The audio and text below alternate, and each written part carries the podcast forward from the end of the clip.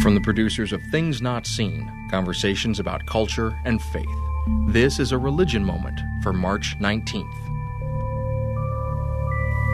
The final night of Valencia, Spain's five day long Las Fallas festival takes place on March 19th.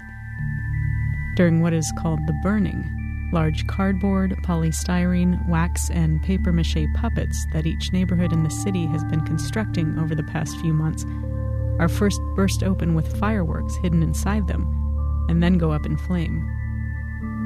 The pyrotechnic holiday is thought to be rooted in spring equinox observances, when, in anticipation of sunnier weather and longer daylight hours, medieval carpenters would burn the pieces of wood on which they had hung their candles during winter.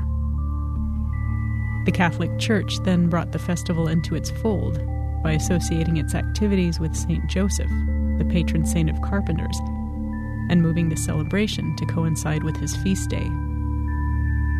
Over time, the wooden planks were also dressed as familiar figures and began to be represented in satirical fashion, a tradition that is visible today, with the puppets depicting individuals famous within and outside of Spain.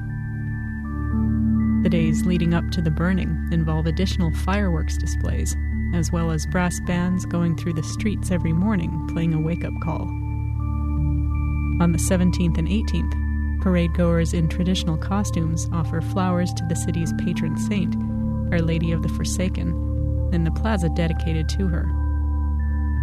Although the puppets constructed for the event usually have short lives, the city votes each year to spare one of them from the flames.